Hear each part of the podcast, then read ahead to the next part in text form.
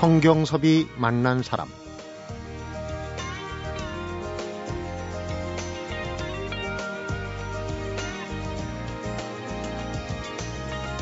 전봇대를 치우면 당연히 전선을 길게 느려 매지는 못하죠. 지탱이 안 되니까요. 지붕도 마찬가지입니다. 기둥을 치우면 폭삭 주저앉겠죠. 인생에도 전봇대나 기둥처럼 지탱해주는 그 뭔가가 누구에게나 있지 않을까 싶은데요. 그게 바로 엄마와 딸이었다고 고백한 시인이 있습니다. 성경섭이 만난 사람, 오늘은 딸로 70년, 엄마로 산 45년 세월을 수필로 녹여낸 신달자 시인을 만나봅니다.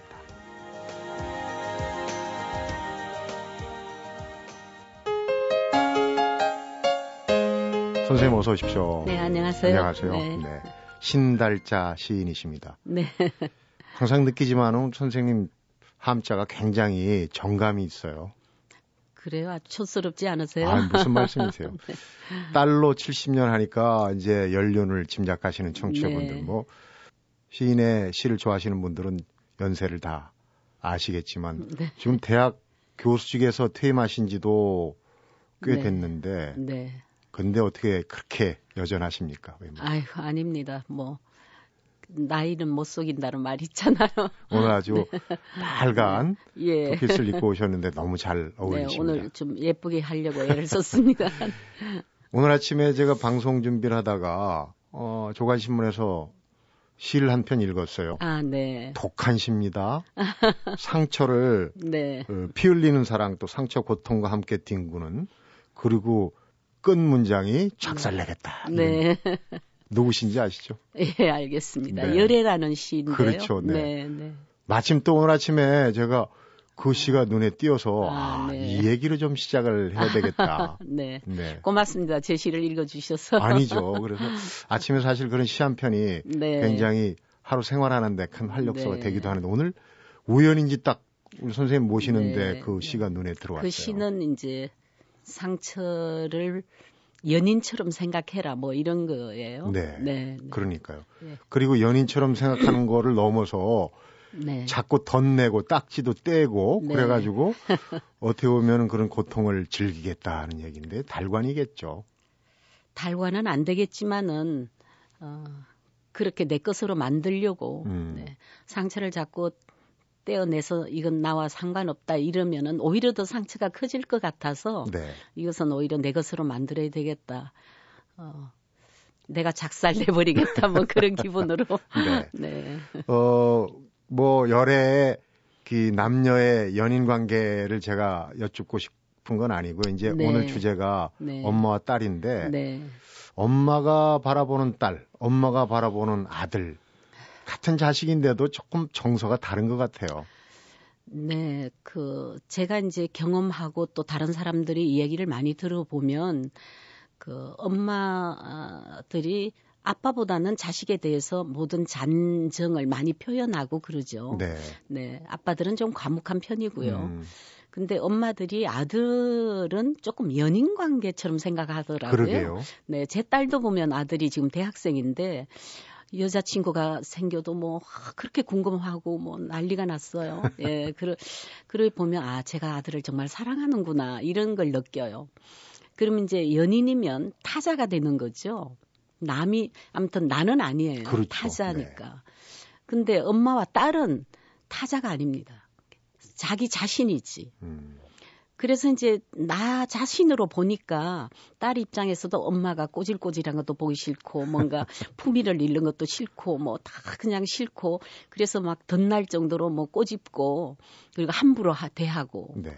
또 엄마도 딸에게 나는 이렇게 살 너는 그러면 안 돼 뭐 이런 기분으로 넌 이렇게 해야 돼 이쪽으로 가 저쪽으로 가뭐 네. 이러면서 샅샅이 잔소리하고 뭐 꼬질꼬질 막 이렇게 하니까 음, 싫죠. 예, 그렇게 서로 막 상처를 건드리고 자존심을 무너뜨리고 엄마와 딸 사이는 네. 그렇게 이제 하다가 끝에 가서는 둘이 서로 이제 안고 우는 그런 관계. 이게 자- 화해를 하는 게 자기 자신으로 보는 거니까 화해라고는 할수 없고 예, 결국은 그냥 그 끝에 다다라서 우는 수밖에 없는 거죠. 저는 아들만 둘이라 사실 그런 정서를 아, 잘. 모르겠어요. 근데 네. 어디선가 엿들었습니다. 딸만 특히 시집간 딸만 생각하면 눈물이 난다 그런 얘기를 듣고 알듯 네. 모를 듯 그런 정서를 네. 느꼈거든요. 네. 모르시는 게 좋습니다. 아니 그런데 네. 엄마와 딸 관계 네. 잘 알아야 또 남자도 행복한 결혼 생활도 할수 네, 있고. 엄마와 딸이라는 책을 그러면 엄마들만 읽느냐 여자만 읽느냐 그래서 아니라고 여자와 사는 남자도 읽어야 한다고. 그렇죠. 그랬습니다. 네. 어, 우리 신달자 시인의 어머니 얘기를 하면 꼭 나오는 수필집 산문집에도 쓰셨어요 어머니가 네, 네. 처음이자 마지막으로 편지를 주셨는데 네. 세 가지 부탁을 하셨어요. 네, 네. 어떤 부탁? 그거는 그 편지로는 아니고 처음에는 네. 제가 이제 1959년에 예, 이제 도해지로 부산으로 음. 이제 전학을 갔습니다. 고등학교 때. 유학 나간 거요 네, 네. 근데 저희 어머니가 이제 자기 인생에 상처가 많은 사람이라 딸들을 가지고 어떻게 잘해 보려고 했어요. 음. 그래서 1955년 어, 전쟁 나고 얼마 안 됐잖아요. 뭐 굶는 사람도 많을 때인데 어머니는 셋째 언니부터 예, 도해지로 고등학교 때부터 유학을 보냈습니다. 네. 그래서 이제 셋째, 넷째, 다섯째, 여섯째, 일곱째까지 전부 고등학교 때부터 이렇게 뭐 부산으로 서울로 뭐 이렇게 그 연대에는 드문 일입니다. 그게 이제 좀 특별했죠. 네. 그러니까 애들 교육에 굉장히 이제 좀 안간힘을 쓰셨는데 그 뭐 좋은 뭐 좋은 일은 못 보셨어요. 음. 살아 생전에는. 근데 그때 제가 59년에 이제 고향을 떠날 때 처음으로 엄마를 떠날 때 그때는 터미널이라고 하지 않고 차부라 그랬어요. 차부. 네. 네. 그게 안개가 가득하게 낀 이제 새벽이었는데 부산 가는 차부에서 어 내가 글을 알면 글로 쓸 텐데 내가 글을 모르니까 지금부터 하는 말 명심해서 듣거라 뭐 이제 네. 이러시면서 그 이제 첫째 어 너는 죽을 때까지 공부해라. 공부해라. 네. 그게 이제 아마 지금으로 보면은 네가 하는 일에 최선을 다하고 최고가 되라 뭐 이런 뜻이었을 거예요. 네. 그러니까 어머니가 공부를 안 했으니까 죽을 때까지 공부하는 게 어머니로서는 아마 최고의 가치로 생각하셨을 거예요. 못 배운 한도 네, 풀어줬으면 있고. 하는. 네, 그래서 그 이제 두 번째는 내가 살아보니까 여자는 돈도 필요하더라. 너는 음. 돈도 좀 벌어라. 그런 것이었고요. 이게 세 번째는 어, 첫 번, 첫 번, 두 번째를 네가 다 이루더라도 음. 나는 네가 행복한 여자가 됐으면 좋겠다. 이렇게 말했어요. 네. 근데 이제 우리 어머니의 그 뛰어난 표현력을 지금 생각해 보면 저는 어머니보다 훨씬 뛰어난 천재예요. 어머니에 비하면 음. 공부를 했다는 뜻이죠. 네. 뭐 석사도 받고 박사도 받고 그랬으니까. 그럼요. 그런데 어머니가 59년도에 저에게 한 말을 지금 2013년에 내가 우리 딸한테 딸한테 뭔가를 남겨라 한마디 그러면 이 세 가지를 할 것 같아요. 어. 그 시간이 많이 흘렀는데도 불구하고 그러면 가장 사랑하는 딸에게 무슨 물질을 주는 것보다 능, 네가 능력을 키워서 음. 정말 네가 그 스트레스 받지 않고 뭔가 네가 하고 있는 어떤 최고의 위치에 있거라. 네. 공부를 해라. 끊임없이 그 옛날에는 잘 되라는 소리를 공부해라였어요. 네. 네. 이 죽을 때까지 공부해라라는 것은 내 딸들이 자기의 입지에서 뭔가 최고가 되는 걸 바라겠고 음. 두 번째는 뭐 요즘 여성들 경제력 많이 따지잖아요. 요즘은 남성보다 경제력이, 경제력이 더 좋습니다 여성들. 뭐 더 좋아도 좋고 그게 더 그렇고 또 그게 다 이루더라도 한 여자로서 행복하기를 바라는 엄마의 마음이 네. 그때 우리 어머니나 저나 다를 게 없다 이런 네. 생각을 하죠. 어머니의 음. 당부 말씀 세 가지 중에 저는 귀납이 아닌 연역으로 거꾸로 한번 풀어보겠습니다. 네. 행복하십니까? 네. 지금 행복합니다. 네. 네. 행복이라는 개념도 사실 아까 이제 공부도 평생 네. 열심히 해라라는 네. 그런 뜻으로 받아들이셨을 텐데 네. 특히 이제 여자로서 여성으로서 행복하라고 당부하신 그 부분이 지금 와서 느끼시는 게 어떤 부분이라고? 근데 제가 이제 그 어머니 59년 고등학교 2학년 때 그 말을 들었는데 제가 그 말을 다 이룬 것은 나이 50에였습니다. 네.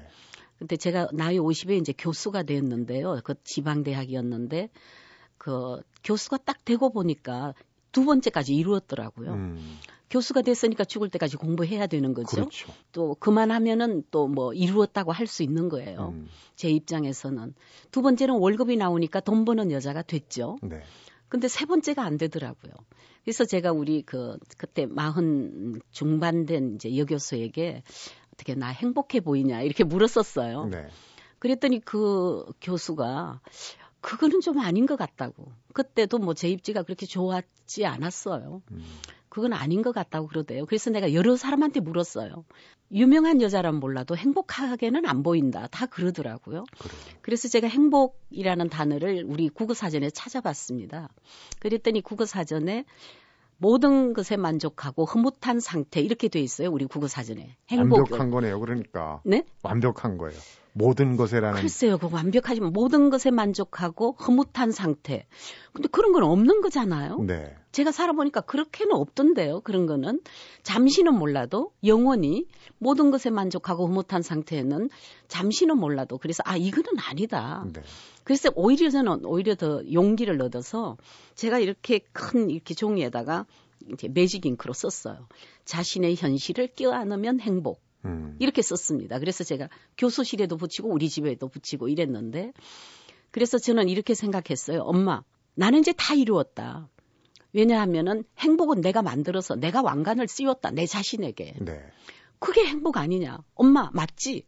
예, 나는 엄마 세 가지를 다 이루었어. 음. 이렇게 이제 엄마 사진을 들고 얘기했던 적이 있는데요.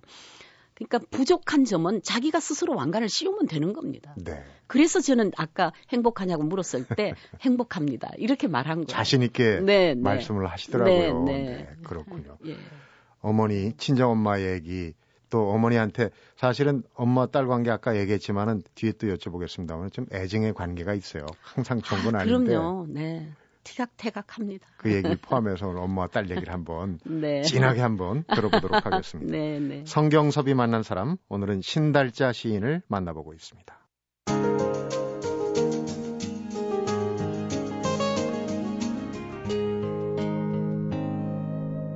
성경섭이 만난 사람 엄마와 어머니 시인이시니까 뭐 제가 여기서 뭐라고 설명을 네, 하면 네, 네. 괜히 네. 예, 사족이 될 것 같고 한데 보통 엄마 하면 이제 친정, 네. 어머니 하면 시어머니 뭐 이렇게 네, 떠오르.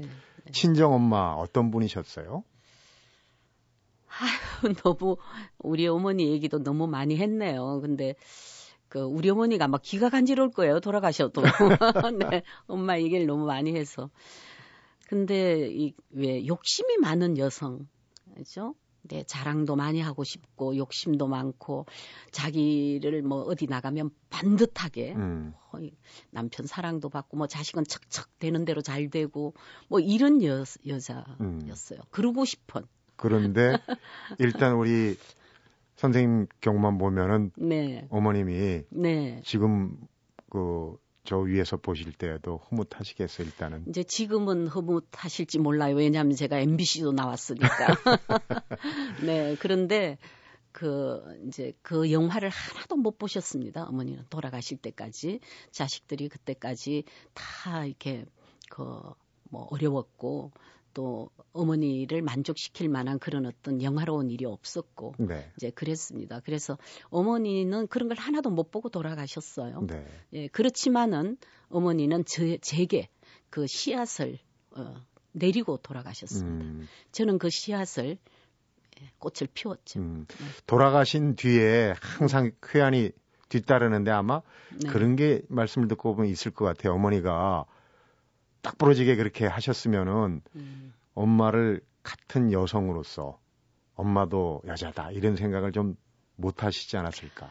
저는 엄마한테 이제 저는 엄마와 딸에 대한 이야기를 지금 하고 있는데 엄마한테도 지금 하고 싶은 말이 뭐냐? 그러면 미안해요. 엄마 정말 미안해요. 이거고 딸들에게도 딸들한테 무슨 말을 지금 하고 싶으냐? 그러면 미안하다 얘들아. 정말 미안해. 다 나는 양쪽에서 다 미안한 것밖에 없어요. 네. 근데 우리 어머니는 이제 정말 자식들 한번 자기를 보려고 자기 인생을 정말 헌신한 분인데 우리는 엄마를 몰랐어요. 이렇게 뭐, 뭐, 뭐 다른 언니들도 그렇고 저 제가 이제 몰랐는데 어 저는 엄마가 그냥 우리 엄마로 처음에 태어난 줄 알았어요. 음.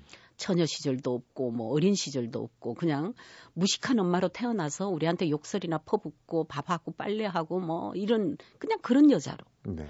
아버지 욕하고 그런 여자로 태어난 줄 알았어요. 근데 제가 이제 고등학교 때부터 어 이제 그 방학 때만 오지 않았겠어요? 네, 외지에서 공부를 그렇죠. 하니까 음. 고등학교, 대학교 때. 그러면 제가 이제 3시, 4시 이럴 때 이제 새벽에 저도 잘 깨는데 그 깨서 이렇게 마루로 이래 나오면 어머니가 쪽머리를 풀고 고쟁이 바람으로 마루에 걸터 앉아서 하염없이 이렇게 하늘을 바라보고 있는 모습을 여러 번 봤습니다. 음. 근데 그럴 때 고등학교 3학년이고 대학생이면 알만한 나이예요. 근데 저는 그런 어머니의 그 청성이 너무 꼴보기 싫었어요. 좀 활짝활짝 웃고 뭐 좀 이런 엄마면 좋겠는데 매일 부시시하게 일어나서 뭐 이런 게 싫어서 엄마 잠이 안 와? 한마디도 못 해드렸어요. 막 귀신인 줄 알았잖아 이러면서 음. 아주 그냥 못된 딸이었습니다. 그러면 들어가자 막 이러면 들어가야지 이러고 그냥 엉금엉금 기듯이 방으로 들어가는 모습이 지금도 이제 기억나는데 네. 나중에 제가 저도 혼자 되고 뭐 이렇게 생각해 보니까 우리 어머니가 그때 40대 중반이었더라고요. 40대 중반이면 여자였습니다. 네. 근데 우리 엄마가 여자라는 사실을 저는 생각해 본 적이 별로 없었어요. 그때.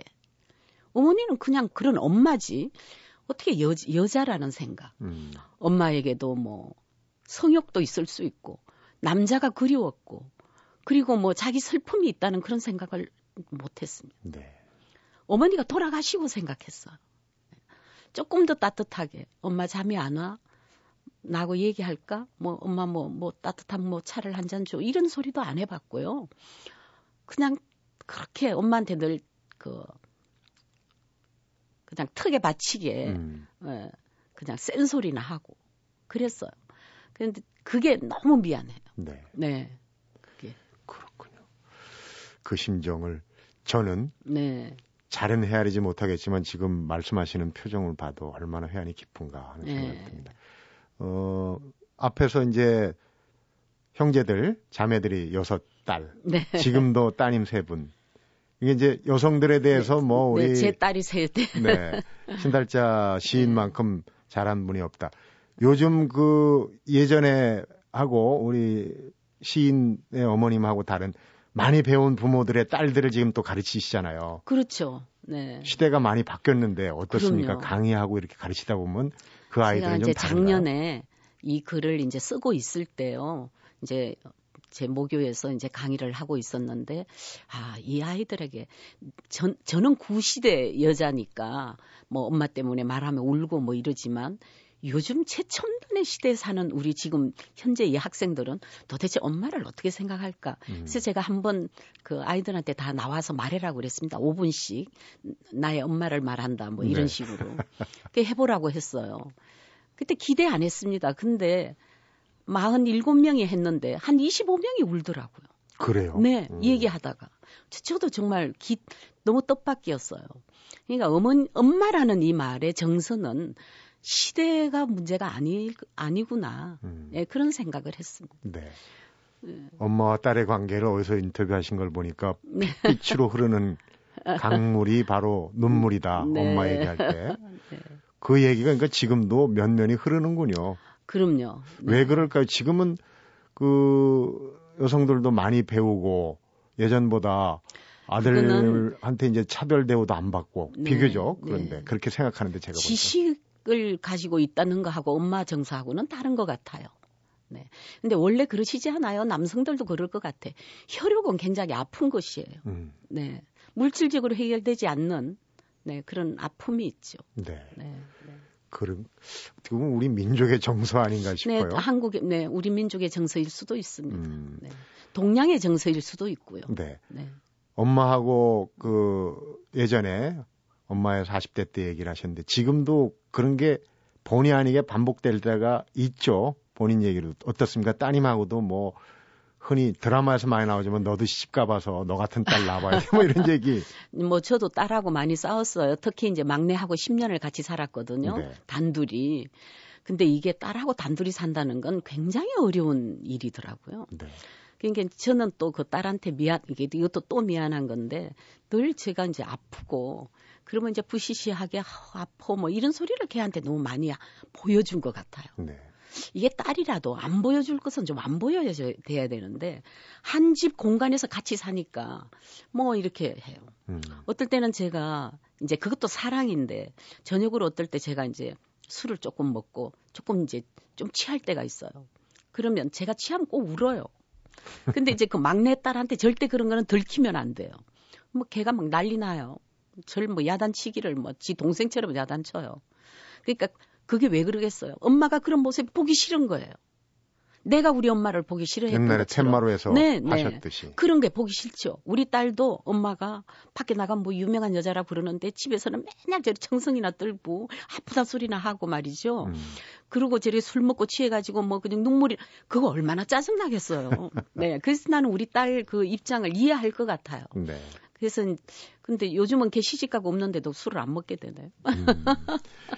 그 따님하고도 그렇고 이제 강의나 강연할 때 네. 아까 이제 눈물을 보인 그 딸들한테도 그렇고 엄마와 모녀 간에 그 풀지 못할 갈등이 있다고 그럴 때는 어떤 말씀을 해 주십니까, 주로?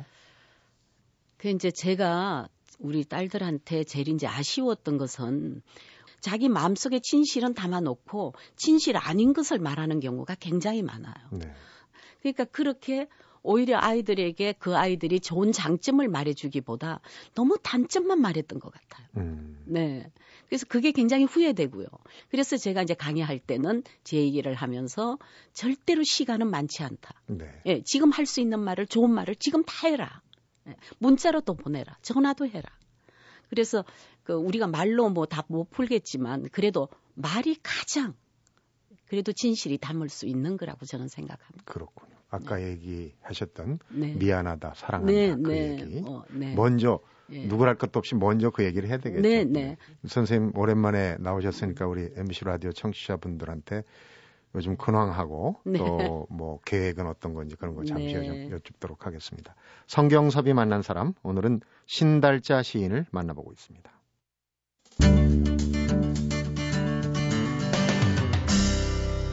성경섭이 만난 사람. 어머님이 그 말씀하신 것 중에 공부 얘기를 좀더 네. 여쭤보겠습니다. 굉장히 늦게 공부를 시작하셨어요. 마흔의 대학원을 전업주부 하시다가. 어머님 목소리가 들리셨다고 하는 그런 인터뷰를 본 적이 있어요. 돌아가신 어머님이.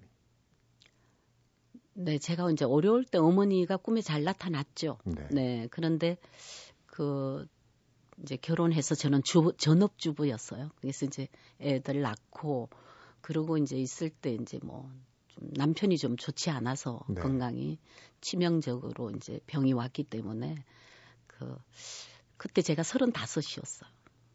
한창 때. 네. 한창 때가 아니라 지금 아직 결혼 안 한 사람 많죠, 뭐. 근데 그때 저는 이제 굉장히 큰 짐을 떠안은 거죠. 가족의 이제 그 이제 생활을 제가 책임져야 되고 뭐 이런 것들이 생기고 그때만 해도 산소호흡기를 끼는데 하루에 100만 원이었습니다. 네. 네, 70년대. 그러니까 이제 경제적으로도 갑자기 이제 흔들리고 그래서 뭐 제가 전 참 굉장히 부잣집 딸이었는데 뭘 좀 돈 버는 일을 해보려니까 굉장히 어렵더라고요 그게. 네. 네. 이 사람들이 뭐 권유하는 게 많았어요. 뭐 빵을 떼다가 빨아 팔아봐라, 뭐 음. 뭐를 해, 해봐라, 뭐 이제 그런 얘기가 많았는데 그게 다 저는 안 되더라고요. 그래서 어 다시 어머니를 생각했죠. 네. 예. 또 딸들을 생각했죠. 그리고 내 자존심도 생각하고 이게 아니다. 좀 더 어려운 일을 선택하자. 네. 그렇게 선택한 게 다시 공부였습니다. 음. 그래서 아마 어머니가 없었다면 또 제 딸들이 없었다면 그건 절대로 할 수 없는 일입니다. 그때 너무 어려운 시기, 그 시기였고 그때 공부를 한다는 것은 말이 되지 않는 일이었어요. 네. 그리고 남들은 다 욕했습니다. 제 저거 허영이다. 음.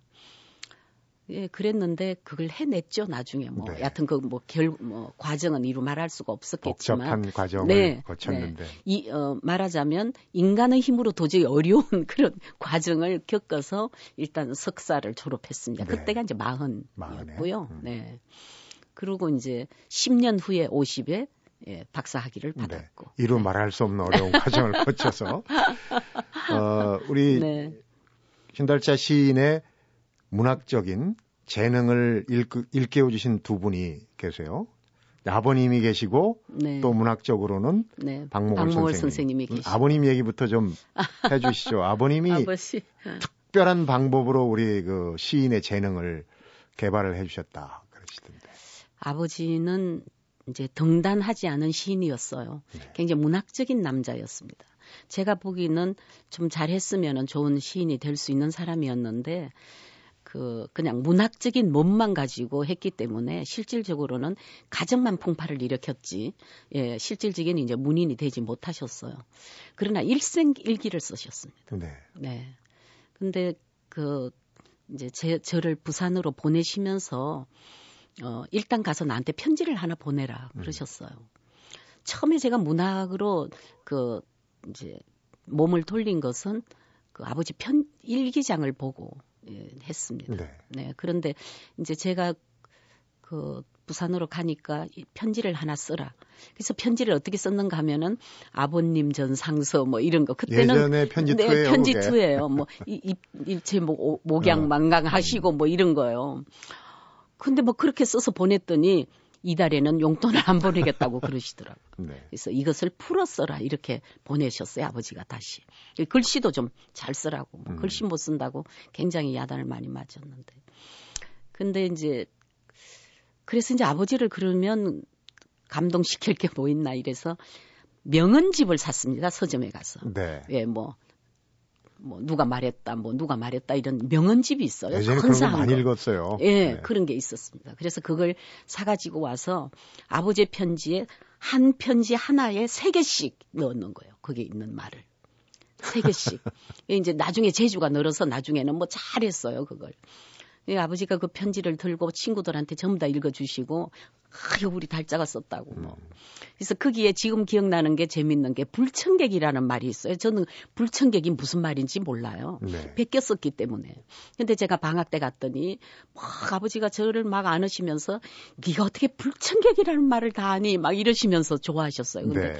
나중에 그거 사전에 찾아보고 알았어요. 좀. 당황했겠어요. 네. 네.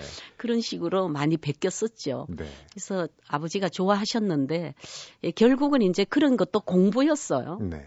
아, 문학은 창작이지 베껴 쓰는 건 아니구나. 이런 걸 대학에 가서 공부했죠. 뭐 창작의 시발점은 또 모방이라고 얘기도 하고 그러는데. 네. 그다음에 이제 박목월 시인께서는 문학적인 아버님이세요. 재등단을 시켜 주시지 않았습니까? 네, 네, 그렇습니다. 그러니까 시 등단을 하고 한동안 그 여러 가지 어려운 그런 환경 때문에 결혼하고 뭐 문학도 버렸고요. 네. 뭐 이제 많은 것과 담을 쌓고 살았는데 그 이제 박목월 선생님이 저한테 이래 가 이래서는 안 된다고 예. 저를 다시 일으켜 주셨죠. 네. 네. 박목월 선생님 또그 문학적으로 어머니는 또 김남조 씨 네, 네. 다들 그 굉장히 네. 독자들이 많은 분들이에요. 예, 예. 뭐 두 분 다 제가 문학을 하는 데는 굉장히 깊이 예, 관심을 가지셨던 분이죠. 네, 그렇군요. 요즘 그 시인협회장 맡으시고 네, 하면서 시에 대해서 지금 이제 오늘은 뭐 산문집 얘기, 수필집 얘기를 주로 했는데 시에 대해서는 어, 어느 인터뷰에서 항상 어렵다 시가 지금 뭐 네. 어, 협회장 시인 협회장을 맡고 계신데도 불구하고 시가 어렵다. 뭐 시는 협회장하고는 관계 없는 거지만요. 아니, 시는 정말 어렵습니다. 그러니까 너무 어려우니까 그 제가 이제 등단 50년이 됐는데요. 50년을 해도 인류가 못 되는 게 시입니다. 음. 예, 그런 것 같아요. 그래서 매력이 있는 것 같아요. 네. 어, 저는 뭐 많은 남자들을 뭐 사랑해 보진 않았지만 정말 사랑했던 남자한테도 여자들이 무릎은 꿇지 않아요. 음. 근데 시의 앞에는 무릎을 꿇을 수 있습니다. 예, 그래도 잘 안 되니까 안 되는 게 있으니까 또 다가서고 예. 그, 그런 그런 시가 있다는 것은 굉장히 살만한 일이고 네. 예, 그렇습니다. 네. 한국 시인 협회장 나오셨으니까 이건 꼭 여쭤보겠습니다. 요즘 네. 아침에 저 시작할 때 이제 조간 신문에서 우리 선생님 시를 한 편 읽고 아침에 참, 네. 어, 좀 완전 식품 같아요. 시 한 편은. 아침에 일어나서 소설 한 편을 읽을, 읽기 좀. 힘들잖아요. 네, 네. 그런데 요즘 시가 너무 어려워진다. 어렵다는 얘기들 주변에서 많이 듣거든요. 네. 어려우세요? 저도 조금 시들이 너무 어렵게 가지 않나 하는 생각이. 네. 그건 뭐 저도 그런 생각합니다. 저도 뭐 읽으면 모르는 시 많습니다. 네. 그래서 이제 우리가 뭐 나넷이 이대로 좋은가 이런 세미나도 많이 아, 하고. 네, 자담도 많이 하고 그러는데요. 그러니까 뭐 평론가들은 또 그런 얘기 하더라고요. 시대가 어려워지니까 시도 어려워지는 것이다.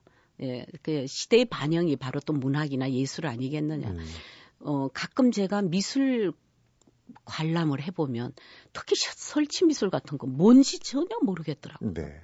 그러니까 미술도 그렇고 뭐 음악도 어떨 때는 어렵고요. 그러니까 그런 어려운 것은 어려운 대로 들어두면 또 익숙해지는 것 같아요. 네. 시가 어렵다고 버리지 마시고 자꾸 자꾸 그래도 다갔으면 그게 또 기가 트이는 수가 있습니다. 네, 그렇군요.